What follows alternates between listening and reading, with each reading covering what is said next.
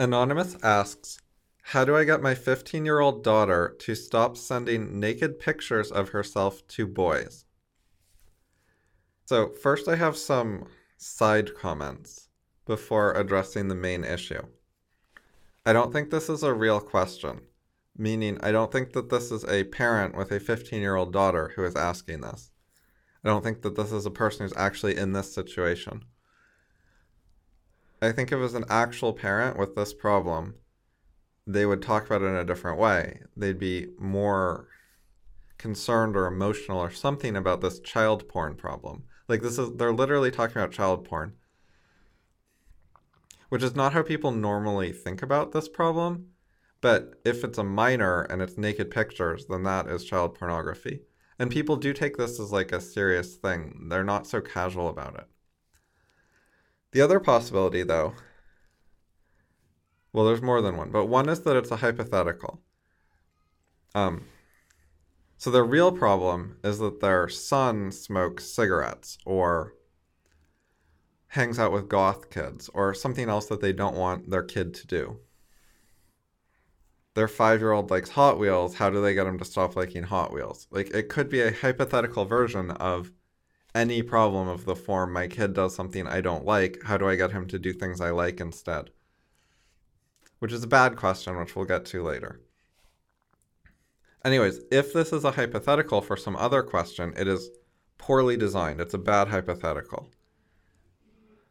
Because the the child porn aspect is distracting. Like if it's actually about some mundane issue, you shouldn't switch it hypothetically to something that gets people emotional and gets strong reactions because that's going to take away from your actual issue. The other possibility I had in mind is that this person is a rationalist. Um, I think they might be either way, whether it's real or not. But so rationalists like divorce theory and reality. And this person is talking about a like emotional subject in a sort of casual way like it's not important like they're just like it's any other subject. They're like i'm so unbiased and unemotional that i talk about child porn like it's anything. Which is not necessarily a bad thing to do but it looks like potential rationalism. So i think it might be a rationalist question from a person who is not in this situation However, if they are in this situation and they're a rationalist, they might also ask the question like this because they're trying to talk in an impersonal way where they have no stake in the matter in order to be like unbiased and rational. Like if they're the type of person who separates their actual practical life from theory, then it could be a real question, but then they're trying to talk about it in a theory only way because they think that's what's rational. Another possible thing with this question is they might be trying to stir the pot, trying to create a controversy, trying to annoy me, trying to trick me into saying something socially unacceptable by bringing up a hot button issue where people get really easily triggered. Okay, now I'm going to talk about the general issue. My child does X. How do I get my child to stop doing X? That is a bad question.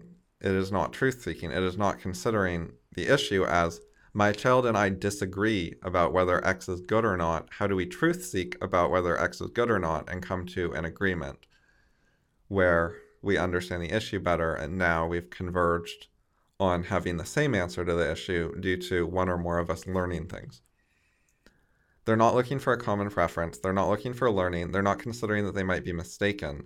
They are assuming from the outset, they know what the right answer is.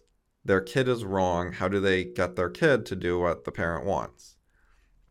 This is the kind of problem you have when you're an authoritarian parent, like just a standard one, but then you learn a little bit about TCS and you think you're supposed to be like nice to kids and not give them orders.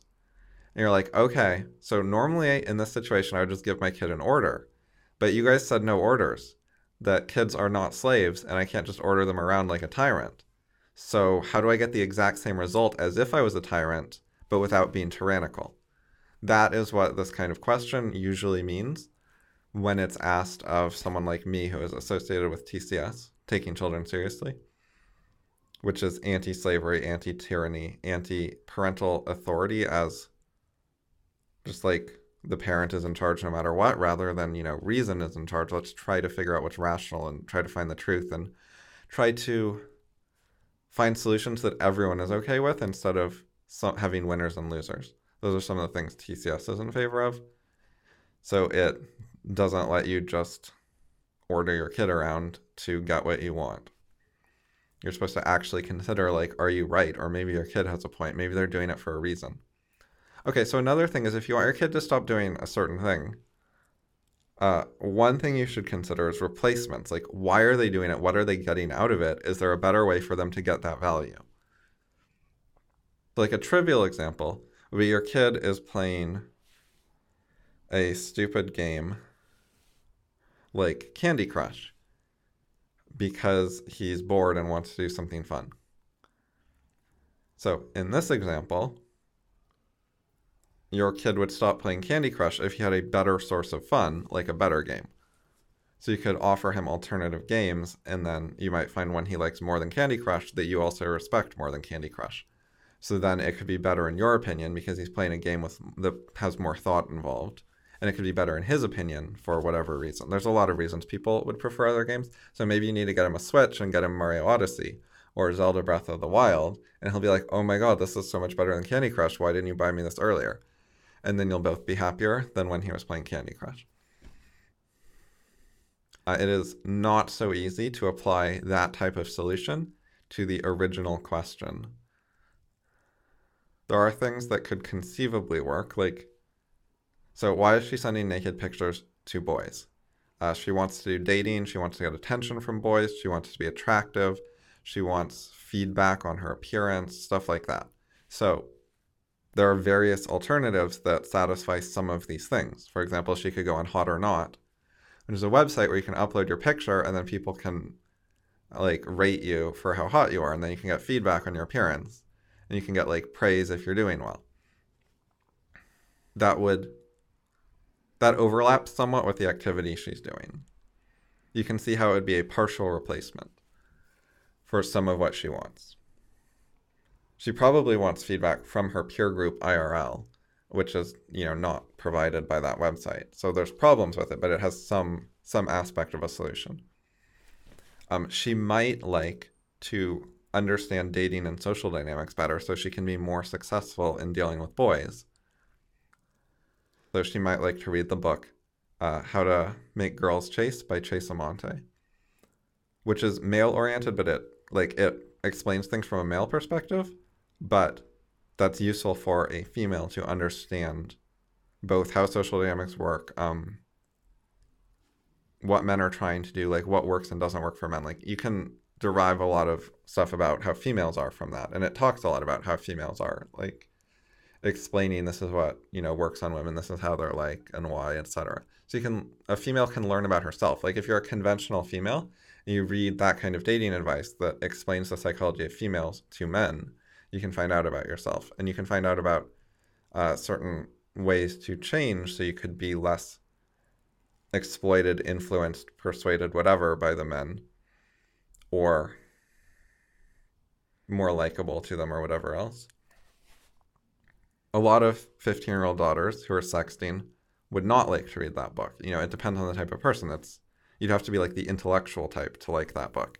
So if you're trying to help your daughter have a better life, you have to think about all right, what are her values, what are her interests, what are her resources, what's she good at, what's she bad at, etc. And then you can try to find suggestions that are like plausible for her that actually somewhat fit who she already is, but they're a little bit different. So they're like close to what she already knows.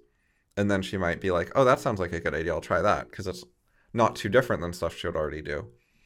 Um, it's not like inaccessible and confusing, but it has some difference, some possibility of improvement.